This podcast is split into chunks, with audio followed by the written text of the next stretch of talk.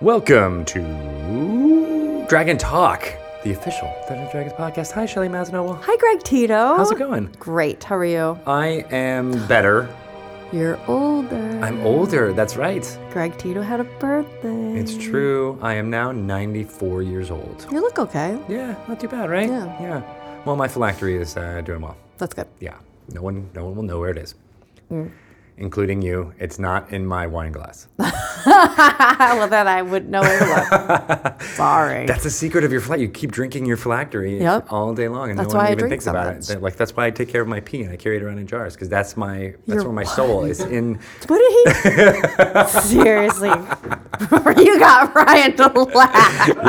he lost it. He totally lost it. It's either sick cats or taking care of your Nice. pee. We're talking to Ethan Gilsdorf today.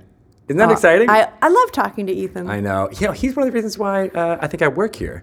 Really? Yeah, because he suggested I, we were, I was putting together a panel at PAX East Yeah. in like 2013, 2012, was and, I- and he's like, "You should ask Shelly Mazanoble to be on the panel." I was like, "Okay, great. I love that's a great Ethan name." Ethan suggested that? Yeah, exactly. And then we were on a panel together in the Wayback Machine, Yeah. like five years ago. Yeah. Um, and then you know when I'm interviewing here, Shelly's there. She's like, "Yay!" Yeah, Greg Tito. I said I love Greg Tito. exactly. And that that is That why it. you got hired. There was a high five. They were like, I don't really know about this Greg Tito guy. And then I waved my hands in the air and said, I love Greg Tito. Like you're a Kermit, Like, you were oh, doing- sold. Yeah, totally. exactly. In like Flynn. Totes. Awesome. So I can't wait to talk to him. He did a, a, a great uh, TED talk, a TEDx talk. I don't know anyone who's done a TED Talk. It's kind of cool. yeah, I'm like a degree away from well, TED I know Talking. at least you know a few people who've done some TED talks. Well. yeah, exactly. Well, his TED Talk was about D&D. Which is even uh, amazinger. and he's got some awesome home video. I think he put that on Facebook too. And I think we'll- we're going to have to dredge that up because Before home video is, is yeah, a thing. Yeah. Yeah. Or was yeah. it a? I don't know. It was a picture of him or home video or something. Oh yeah, of, yeah of no, a it was it was like a super. It really was, yeah, wasn't it? Yeah, it was like film, but it was it Young actually made it. Ethan. Was, yeah, no, so crazy. Hasn't changed a bit. So we got uh, Storm King's Thunder coming out uh, uh, in August. Very uh, cool. And uh, it's August 25th, I believe, and uh, for for game stores and uh, September 6th worldwide. Whoa. So check it out. Then uh, we've been learning some great lore. Uh, on a new segment should called know. Lore You Should Know, right? So uh, if you're interested in Storm King's Thunder, uh, stay tuned. Uh, we'll be talking to uh, Chris Perkins, Matt Sernett, and Adam Lee uh, uh, over the next few weeks uh, about some some lore uh, from those areas. from Forgotten Realms. BTW. Yes, How cool is their job? pretty much. They're uh, the story guys. way cooler than us. They just make stuff up. Yeah, we just uh, talk about stuff, Yeah. which is less important than actually making up the stuff. We're pretty important. we're kind of a big deal. Let's pat ourselves on the back We a got bit. we got some pretty good guests lined up. That's true. That's true. So let's jump into uh, some lore, and uh, uh, then we'll be back with uh, Ethan Gilsdorf. Okay. Fantastic.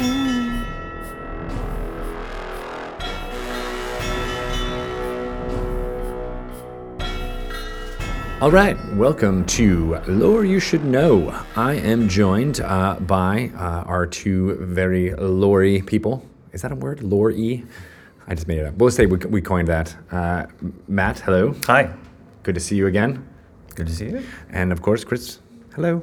Hi there. How's it going? Uh, all is well. All is well. We are here to talk about the Ring of Winter, a very interesting item uh, throughout the history of uh, Dungeons and Dragons.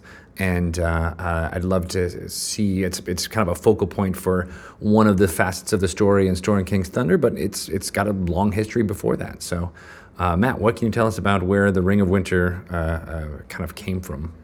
As far as I can tell, The Ring of Winter basically stems from the novel of the same name, The Ring of Winter, by James Lowder. And that happens, that, or that comes out in 1992.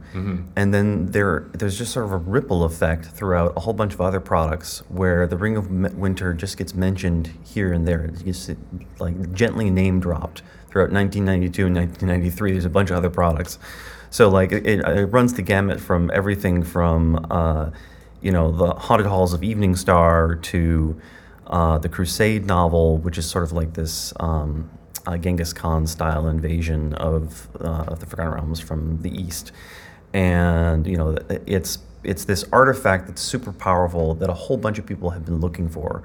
So, for, for, for, example, in the Crusade novel, uh, Princess Alusair of Cormyr mentions to her father that she's been looking for the, the Ring of Winter. That it's one of the quests that she's gone on while her dad hasn't been paying attention to her, basically.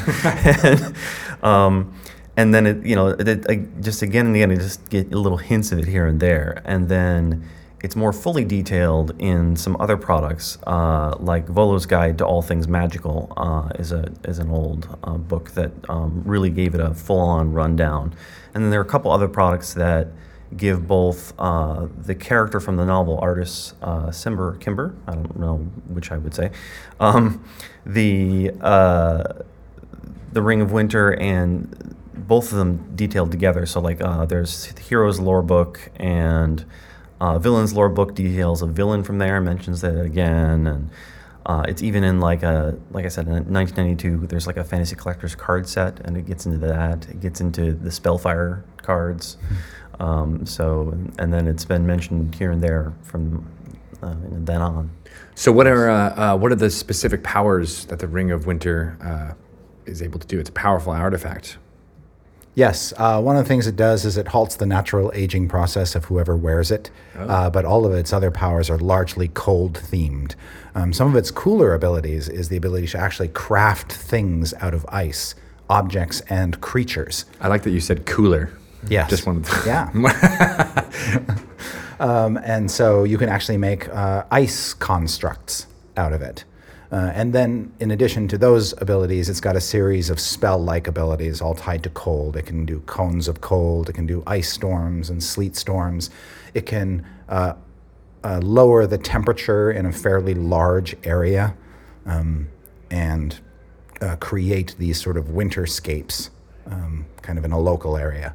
And those effects can last long after the ring and its wearer have departed. So you might just be wandering through a forest, and then suddenly there's this winter wonderland where this power was activated, and it's just now perennially cold and frozen over and um, sort of trapped in winter. Yeah, there's a there's a moment in sort of Realm's history when the um, the Ring of Winter is sort of first discovered, and it's it's like 163 DR or something like that, and it's someplace in Cormyr where essentially um, its first appearance is is made known by the fact that like an entire village is like completely frozen in ice and everyone's killed. Um, you know, and so it has this uh, tremendous power, and I think to some degree it it tempts the people who wear it to use that power in the, these really big, bold, tremendous ways. Um, and I, I, would- I don't think it's sentient. I was just going to say, is, is it an intelligent It's magic not- item? There's no person in there, I don't think, but but it is this sort of um, There's this sort of um, almost primeval will, Yeah, sort of imbued yeah. in the item that sort of drives it to. Uh, It's I, I wouldn't say it's necessarily malevolent. No, you know, no. I mean, it, it it would love if the wearer just made ice and didn't kill anybody. It just wants the wearer to use its power. You know. I see. All right. So it's more of a a, a uh, uh, it wants to be where it's cold. It wants everywhere to be a winter wonderland. yeah, and it wants to be used. It was obviously created for a purpose, and just sitting on a shelf doing nothing is not its, you know, not really fulfilling its destiny. Right. Uh, is there? Do we know uh, who created it? Do we know where it came from? That No. that has always been a mystery. Uh, it it it was a mystery to, in the history of the world, it was a mystery to the people who first found it. It was a mystery to um, the elves at the time. There's there's a reference in uh, Cormanthyr Empire of the Elves that essentially, hey, if the humans hadn't been on such bad terms with the elves, maybe they wouldn't have made such a mistake with uh, the Ring of Winter. You know, because the elves are older and wiser and that kind of thing. But that.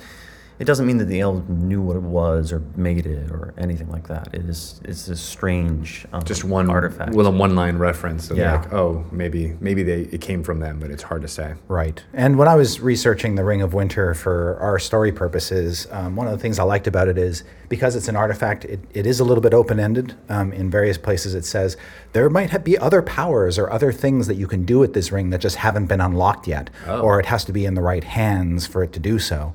Um, but it doesn't elucidate the details. It just sort of leaves that out there for DMs and storytellers to basically say, well, this ring is a, in addition to having all these pr- actual abilities, it can fulfill what other ca- other campaign needs or story needs you'd like it to.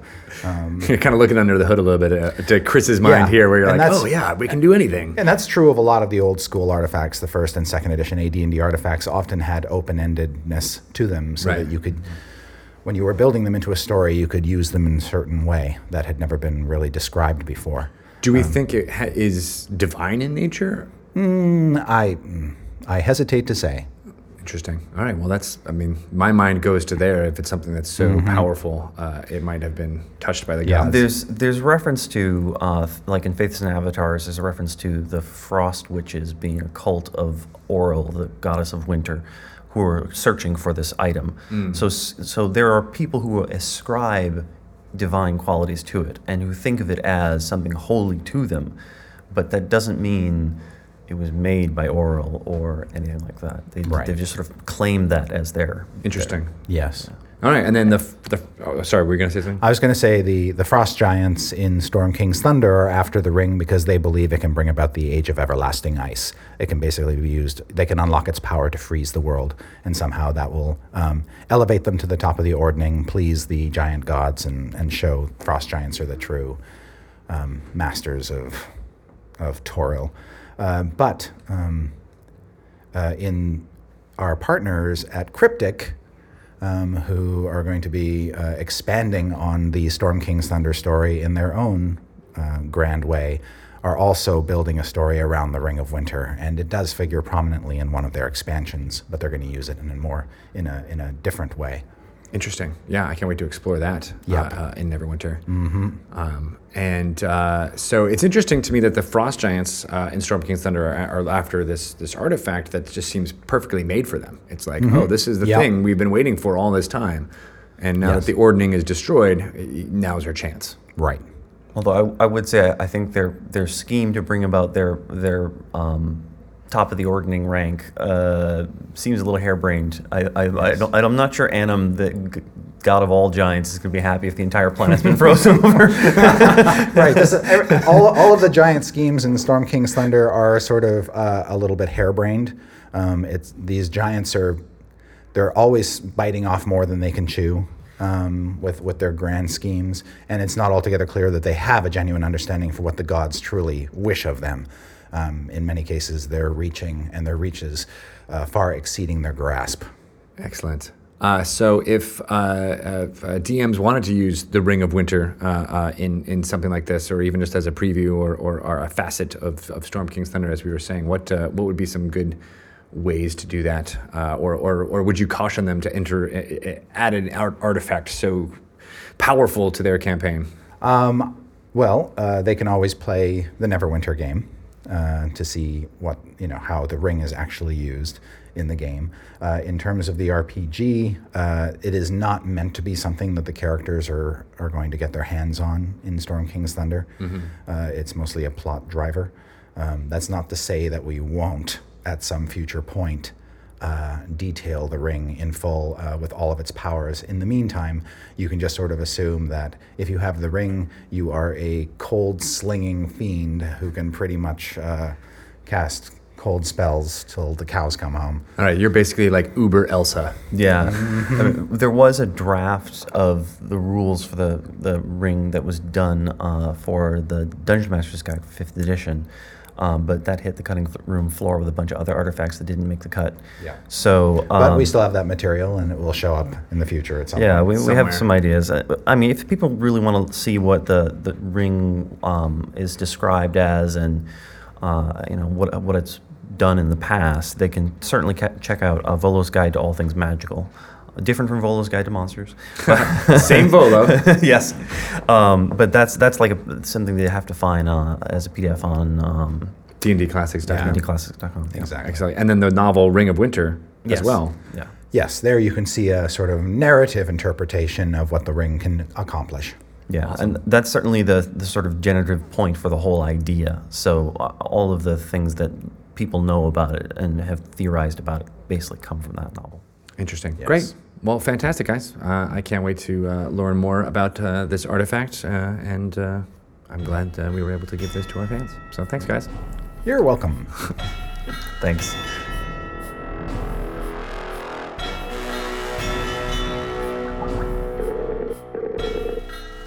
I'm so excited to talk to Ethan. Hello. Hello, Ethan. Ethan. Shelly and I were just saying how we were so excited to talk to you. And voila, you made it happen. I As can't it- believe we just conjured you out of nowhere. it's amazing. It's a sending Guys. stone. you guys are just, I don't know how you do it out there. We are wizards. You are wizards. You should start a company with a name that has wizards in it. That'd be cool. Yeah, like Bob's Wizards. Or we are wizards, but with Wiz- just an wizards, R, yeah, not spelled wizards out. of the of, of of the discount, you know, something. Discount wizards. discount wizards. How you doing? How's uh, how's Boston? Or how's It's how's the, the East, Well- right? Because you're in Providence now, right? I'm actually in Providence. I'm sort of in the the backyard of of the Hasbro uh, uh, right. mothership. Oh, yeah. Say hi. Say hi to us. Yeah. Will I will. Um, and uh, yeah, things are good. Things are good. Nice. We recently Yeah. saw you at uh, uh, PAX East, which was uh, which was fun to get to, to high five. It was absolutely. And how how are, how has your summers been for you all? Very good. Yeah? Summery. Good weather. I hate complaining because it's like 84 and we're all like, oh my God, it's another heat wave. It's really awful. But it is. It's really hot. It's hot for the Pacific Northwest. Yeah, Hot for Seattle for sure. Yeah. What's it been like uh, over there? It's been okay. It hasn't been brutally hot yet. We've had.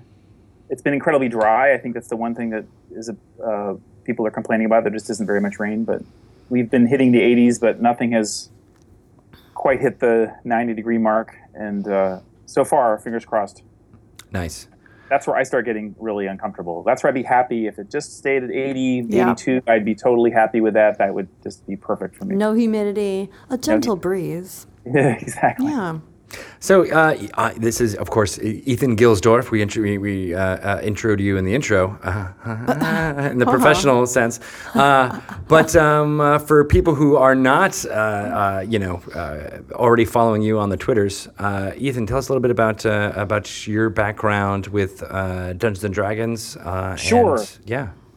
So uh, I'm a longtime uh, player and started out way back in the old old days in the 1970s and 80s and was a pretty serious uh, D&D player as well as other role-playing games that um, were being published at the time. The, the, the, the Boot Hill and the Gamma World and the Metamorphosis Alpha all the sort of different permutations of role-playing games. And then I uh, mistakenly stupidly sort of s- turned away from it and uh, put it all put it all behind me. And uh, around the time that I graduated high school and I rediscovered uh, D&D, um, gosh, about 10 years ago. And the journey of my rediscovery of D&D was the sort of Kickstarter for a book I wrote called Fantasy Freaks and Gaming Geeks, where I talk about, you know, that particular journey of mine and, and a kind of a larger cultural look at the, the, the, the ways and the reasons why fantasy and gaming and all kinds of nerdy subculture stuff that was, was quite fringy as a kid uh, growing up in the Reagan administration uh, has now become, you know, super super mainstream and sort of what that might be all about. Um, so that's sort of the, my backstory with the game, and uh, so since this time I've been been back playing, and that's been wonderful, and reconnecting with with um, with the hobby. Yeah. So, uh, I mean, when when you played when you were a kid, uh, what was it that uh, you connected with that you thought that that uh, that, that made it so so important uh, uh, to you? As far as you know, was it the the imagination? Was it the escape escapism? Like, what what was it that drew you to, to Dungeons and Dragons? Well, I think initially, I mean, what's curious about this, I think, is that I think at the time I had very little consciousness of the of the reasons what I why I was drawn to it. I think retrospectively, looking back on my life, I think that the the the lure of the imagination and, and the escapism of it was absolutely crucial. Uh, to me, I had sort of a, a tricky childhood and some difficult family situations with with uh, with with my mom and a disability that she she uh, suffered. So I think it was completely coincidental that I discovered D and D, but the fact that it happened at the same time that this other sort of storm of, of emotional activity was happening in my life was was huge. But as it turns out, I mean, I was sort of already being primed, you know, sort of being you know lured down the road. I'd already started to read you know fantasy and science fiction, and I was always into you know into uh, Star Wars and other kinds of early you know early expressions of this stuff. So it was it was a very much in the back of my mind. I think the I think the um, the living in another world and kind of the the agency and power that that provided me as a average, you know, powerless teenage kid, something was very, I think, very appealing to me. What Um, uh, what what character class or role did you did you gravitate towards to uh, in that era? I think I mostly played fighters. I think there was something about the combat and about the sort of physical ability that I lacked. Uh, you know, as a kid, I felt pretty wimpy and, and, and kind of was very shy and very introverted. So I didn't ha- I didn't have a, a kind of brash, you know, confident personality. And I really envied that, I think, in, in my peers and some of the kids in, in school who I feared, of course. You know, I was sort of typically typically nerdy in that way. So I think the, the, that was sort of something was very appealing about that. And I would say the Hobbit thief, or I should say halfling, excuse me, but uh, you know the, the the thief character. There was something always very appealing about about um, sneaking around and Yeah. uh, working behind the scenes. And outsmarting your your, your foes rather than than uh, uh, brute force necessarily. Exactly, exactly. I mean, I think that I think that kind of character is is uh, you know something that very much you know sparked my imagination. Um, and, and I think you know on the D, on the DM side, I think ultimately the game was most interesting to me as a DM. Although my, the group I played with in high school, we all traded off the DMing duties, but I would spend hours and hours, you know, drawing maps and and both of dungeons and you know sort of lands and coming up with names and writing up these backstories and histories A- a- and that i really feel now looking back that's that was me just trying to tell stories you know i was just trying to Yeah. be a writer so Oh, failing failing miserably but you know but uh, you can see the germ of like some some actual creativity uh, on display there you figured it out eventually. That's good. i good. did i figured it out exactly exactly Nice. So we're, we're talking to you because you recently did a uh, a TEDx talk. Uh, Yes. In which you went through, uh, you know, kind of stuff that some of the stuff you went in, into your book, uh, but in much more of a, uh, uh, you know, hey, this is this is why D and D is important, uh, not just for kids, but for adults, maybe even especially more so for adults.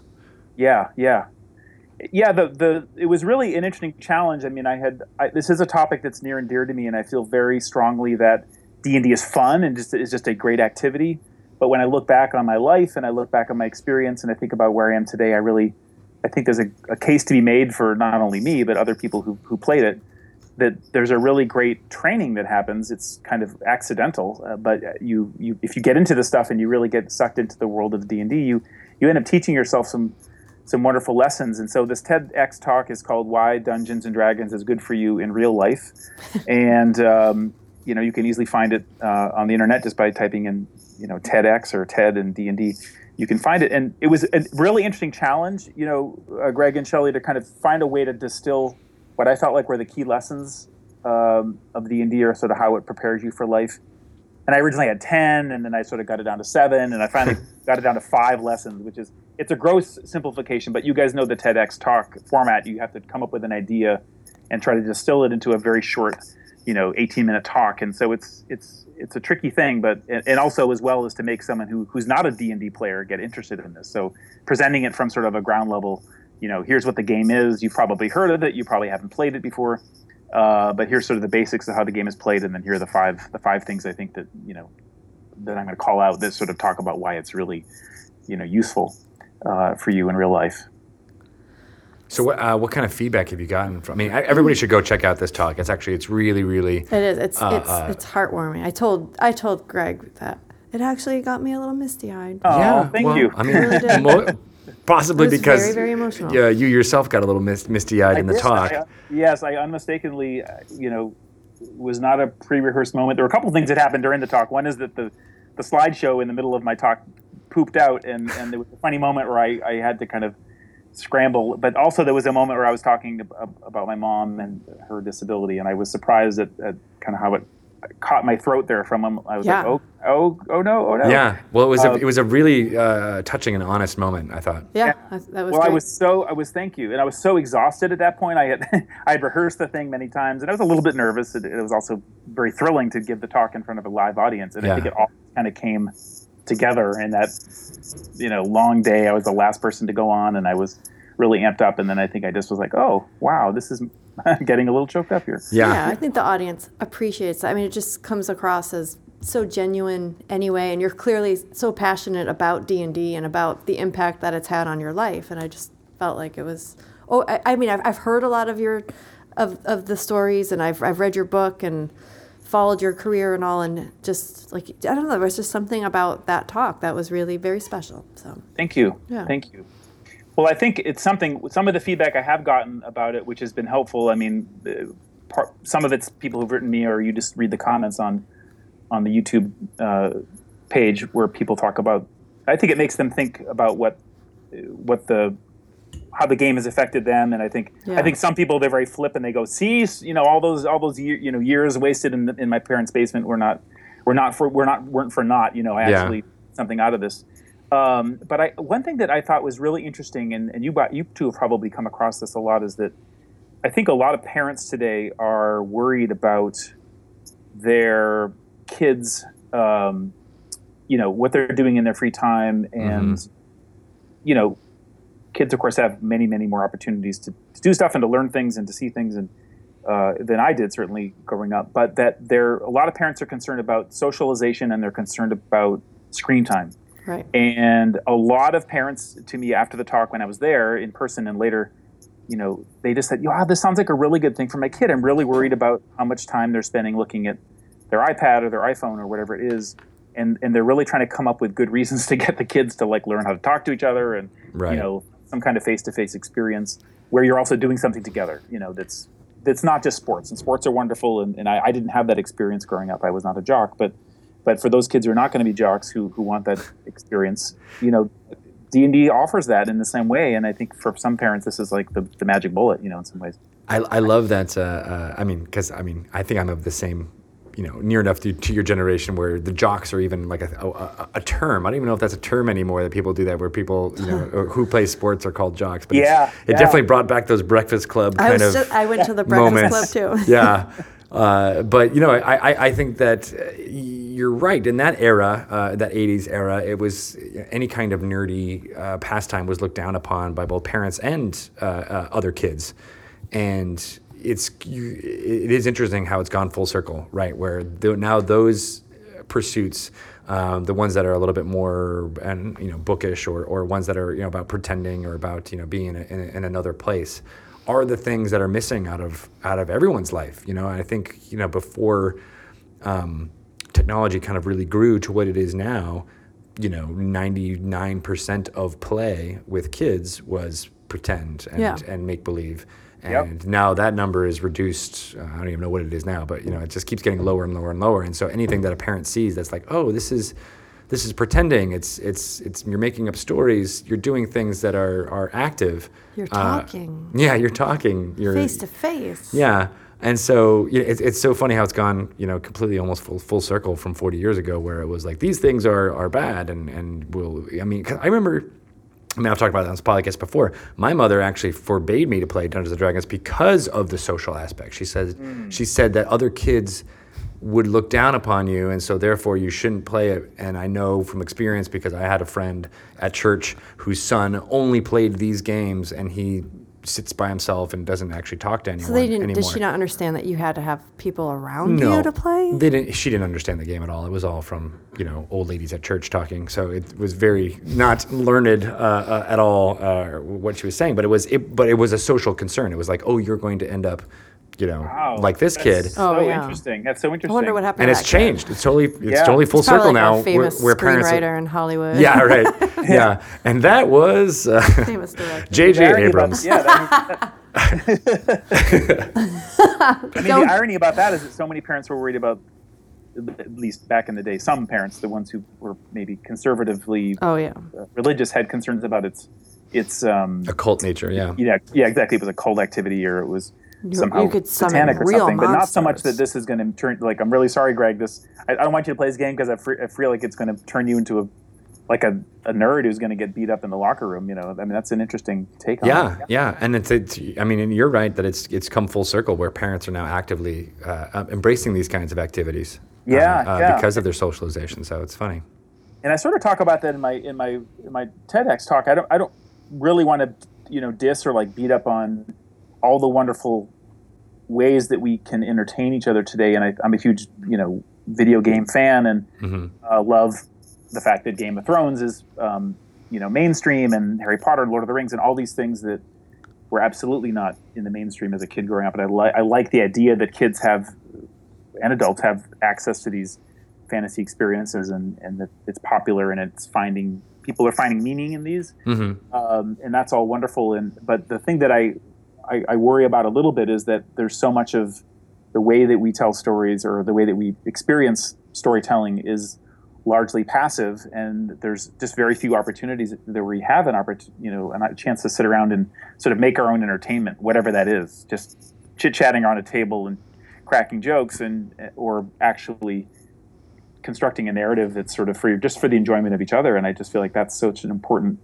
part of why d&d has power and that you really can't quite appreciate it unless you actually i mean you can sit and watch it and obviously there you guys have programs where you can watch other people play but there's just nothing Right. that quite replaces the uh, actual experience of playing it yourself where you are involved in that imaginative experience Yeah, I think more and more, uh, and even you know, uh, uh, people like uh, my parents from from different generations just didn't know. Right, you're like they never experienced anything like that themselves, so they no. just assumed it was uh, it, it was something that Well, was there wasn't not it- worthwhile. anything like Yeah. it at Right. even other games. Right, but then now is. now that it's becoming more and more, as you say, uh, mainstream or at least you know known about. Uh, uh, you know, people can watch it. It's it's you know In fantasy, professional too. and successful people who who propone you know are proponents of it. Yeah. Yep. You know, like yourself, Ethan. I mean, you're a big poster child now for my mom. I'm just like, look at what Ethan. He's, Yeah. yeah. Look at what he's done. I can do it don't, too. don't, don't ever look too closely at everything i've done some of it is From a distance. Nice Like- New England boy like yourself. For example, what do you mean? I don't understand. yeah, now we are going to dig. yeah, I know. Now I want to. Ooh, if you Yeah. google my name Turn safe search on, kids. right right So, Ethan, how did this TED Talk even come about? How does one do, get to do a TED Talk? Well, you know, it's a bit mysterious. I mean, I think there's two levels of TED. I will say, like, I feel like this is TED level one, and then there's TED level 10. TED level 10 is the TED talk at the TED level, which I believe is a little harder to get into. And, in some cases, the those speakers are um, that are actually organized uh, at events by the TED organization, the, the parent organization. Those are, I think, are by invitation only, or they have a, a lot of um, you know app- applicants. But there's ways to submit your idea. There's these local events, these independently organized TED events called TEDx, and they are all over the place. And I'm sure there's some out where you guys are, and just about every there's literally hundreds of them every year. And so I just happen to have uh, a friend of mine who lives in the town of Portsmouth, New Hampshire, which is near to the town I grew up in in New Hampshire. And she said, "Hey, I'm I'm uh, you know involved in this group. Do you want to submit an idea?" And so I, I sort of through their you know I heard about it through through a friend. It was actually just a recommendation. I'd never I'd always dreamed of doing this, but I hadn't actually really taken the time to investigate how I would do it. So it's um, the, you know I, my understanding is that the committees of people just evaluate ideas, and I think they're looking for a day of. Uh, have you guys ever been to a TEDx or TED event before? I, I've seen other ones. I've seen other presentations. Uh, Yeah. But yeah, no, it's it's it's it's a good way to bring that uh, you know like the the Uber TED, like the big the big huge TED convention to a much smaller uh, Yeah. uh, and more more community based level, which I think is is is very cool. I mean, you know, you don't really think of that many things happening in Portsmouth, New Hampshire about you know big ideas. Uh, exactly. but then now because through TEDx it's happening, so it's cool. Yeah, and they, they I think each individual you know committee has their own ideas of what they want their day to look like, and I think they try to make a diverse Yeah. program. So there was someone talking about like the sex life of, of fish and sea creatures because it's you know a coastal town, and other people talking about domestic violence, and it was really quite moving. The whole day was wonderful. And another person, uh, a guy I know who who uh, has written about sort of his manifesto against football, about sort of the morality of football and violence. Yeah, that's Uh, so it's a- interesting. yeah, it's a whole it's a whole day of stuff, and if you attend the day, it's actually it's kind of an amazing thing. It's a bit of a long haul, but you're there for like six hours, and you know you pay your fifty dollars, and you get to be there and just hear all these people stand up and Yeah. give these We talks want- as well. We want people to do like a full court press on all TEDx Yeah. events and do talk about your uh, your your experiences with Dungeons and Dragons and uh, uh, Yeah. what it's meant to you. Infiltrate the TED Talks. Yeah, Yeah, there's been some other people who've who've given similar, you know, similar talks, and I think it's a great. I mean, in a way, it's perfect because you know, people who are D and D players are good at telling stories, and the way the best TED talks, the ones that I've seen, are the ones where the person up there is telling a story, in addition to some brilliant idea. They have some storytelling element to it. Right. So I feel like in some way, like the the, the training I've had as a as a D and D player and then that, as a writer for many years, and now like that kind of fed in nicely to how I would how you know I have 18 minutes up there. What do I what do I say? How can I engage my audience? And uh, telling a story is like the perfect way to do it. So So what did you what did you learn uh, uh, after after giving this talk? How would you the do whole experience yeah i you know i would i would probably well i learned a couple things one is that it's actually really hard to memorize content for me anyway i'm not an actor Yeah. uh, really. and the ted the ted model is really that you get up there with a couple notes that you can look at like on a on a video monitor but you're really trying to go off book entirely. Oh, and scary. me it's hard. I mean i can stand up in front of a crowd and yammer on forever especially if i have like a powerpoint or a couple a couple things scribbled down on a piece of paper to follow. But boy if you have to get it exactly timed and there's if you have a slideshow to go with it there's a it was more of a performance. And so I, you know i would say like next time ethan you should take some more time you know you take even more time. I, I would love to have had even more time i felt like just like everything one does like if i'd only had more time it could have Yeah. been better I would run I would run so many more D and D campaigns if I only had more time. Exactly. Yeah. So that part was that part was was you know just more of a time space thing. I just I'm gonna try to fit it into my schedule, and it's just the kind of thing where it kind of became a full time job for about a week. Yeah, you got to devote will say yourself. yeah, yeah, but I will say the other lesson is that I think it was re- immensely rewarding, and I wasn't expecting there to be a kind of emotional payoff, and I really felt like the fact that it went pretty. I think it went pretty well for me. I'm usually not very happy with things like that that I do, but I was very happy with how it came out, and I didn't feel like I screwed up that badly. So the fact that it was there in front of a live, live audience and I got a lot of immediate you know feedback, it was a very it's very rewarding to be doing that in person in front of people, and then be able to kind of debrief with them afterwards. And uh, so I recommend it. I think you guys should should do one, or maybe you know, Yeah. maybe Wizards could could host one or something. I don't know how they get. We may have a, a few irons in the fire on, on that. So uh, hopefully, hopefully you'll see more more uh, announcements down the line. Oh, really? That sounds Yeah. very Yeah. sounds very cryptic. And Very cryptic. I know. I'm used to. I'm, I'm. You know. Not only I'm the comms manager. I got lots of cryptic things to. That's Go- like, go-to that's like your whole job. I know. just to like say cryptic things. Exactly. Yeah. Uh, so everybody should go check out uh, uh, uh, Ethan's talk. Uh, where's the what's the best way to, to find that? Uh, I know it's on it's on YouTube. Is it under TEDx Ethan It is under TEDx. Yeah, I mean, when you go to the TEDx page, you're basically looking at a YouTube feed, but they've they've connected to it. So if you type, I mean, you don't, don't even have to even type my name, which is sort of complicated, but uh, It's not Ethan complicated. well, you know, it's Ethan. It's it's a sort of it's a sort of hard one. Sometimes people can't get the Gilsdorf right, but yeah, if you typed in TEDx and D and D, you would get it. But um, certainly, if you go to the TEDx website and just type in Dungeons and Dragons, you'll you'll find it. There's not that many talks. There's only Excellent.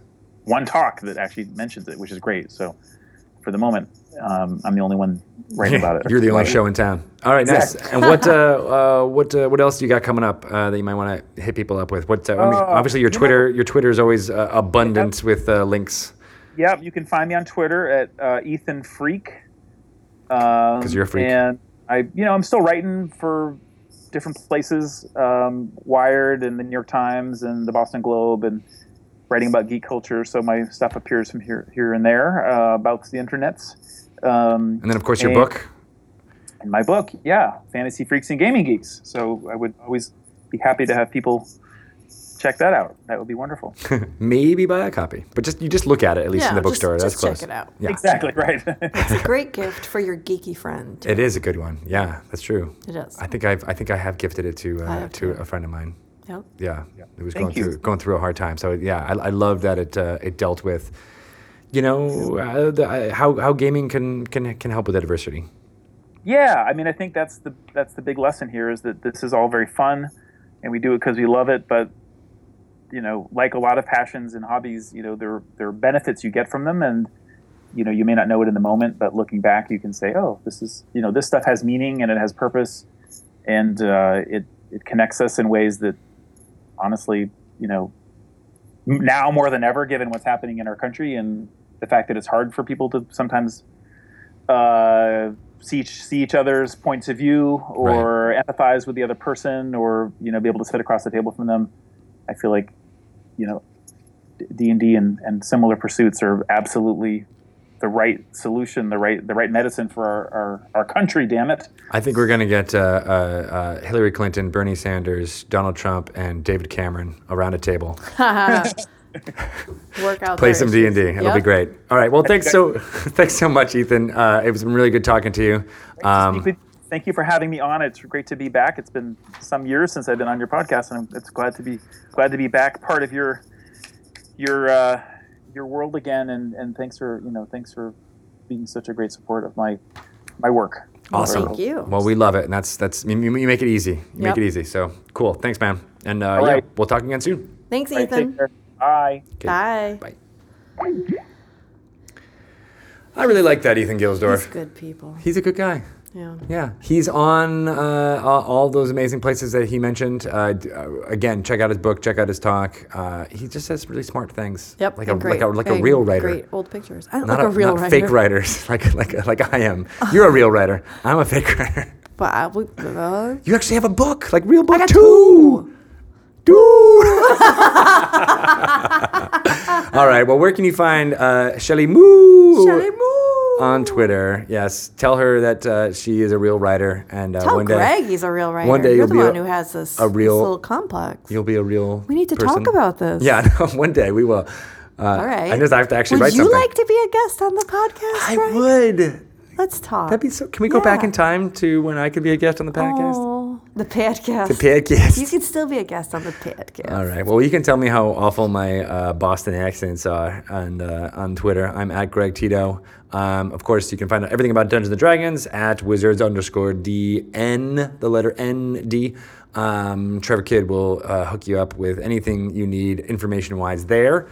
Um, and of And course, follow some Avalon Hill. And action follow some too. Avalon Hill, Avalon too. Hill 2, the number 2. the Electric Boogaloo Twitter That's handle. right. Yeah. Yes. And uh, you got some exciting stuff coming up from Avalon Hill. We do. We do. I'm excited about it. I like to play all of all of the games. All the games are All at once. You do. You are in a lot of I like the 'em. games around the, the office. That's right. I like to. I like to partic. Yep. It hate. Why do Are you you, say? our, are you in our Risk Legacy game? I want to be. I think we we uh, we didn't get to figure it out, but yeah, I want I want to jump in. All right. Yeah. I love like it. that game. It's like diplomacy without all the hatred. Yes, but what hatred is there gets codified permanently on the board, which I think is great. Yeah, that's cool. Like real life. Like real life. Yeah. Exactly. Yeah. All right. Thanks, you guys. Thank you. Don't forget to give us some ratings and reviews and uh, spread the word. Dragon Talk is here to stay. I just made that, I just made that catchphrase up. Here to Boom. Mic drop.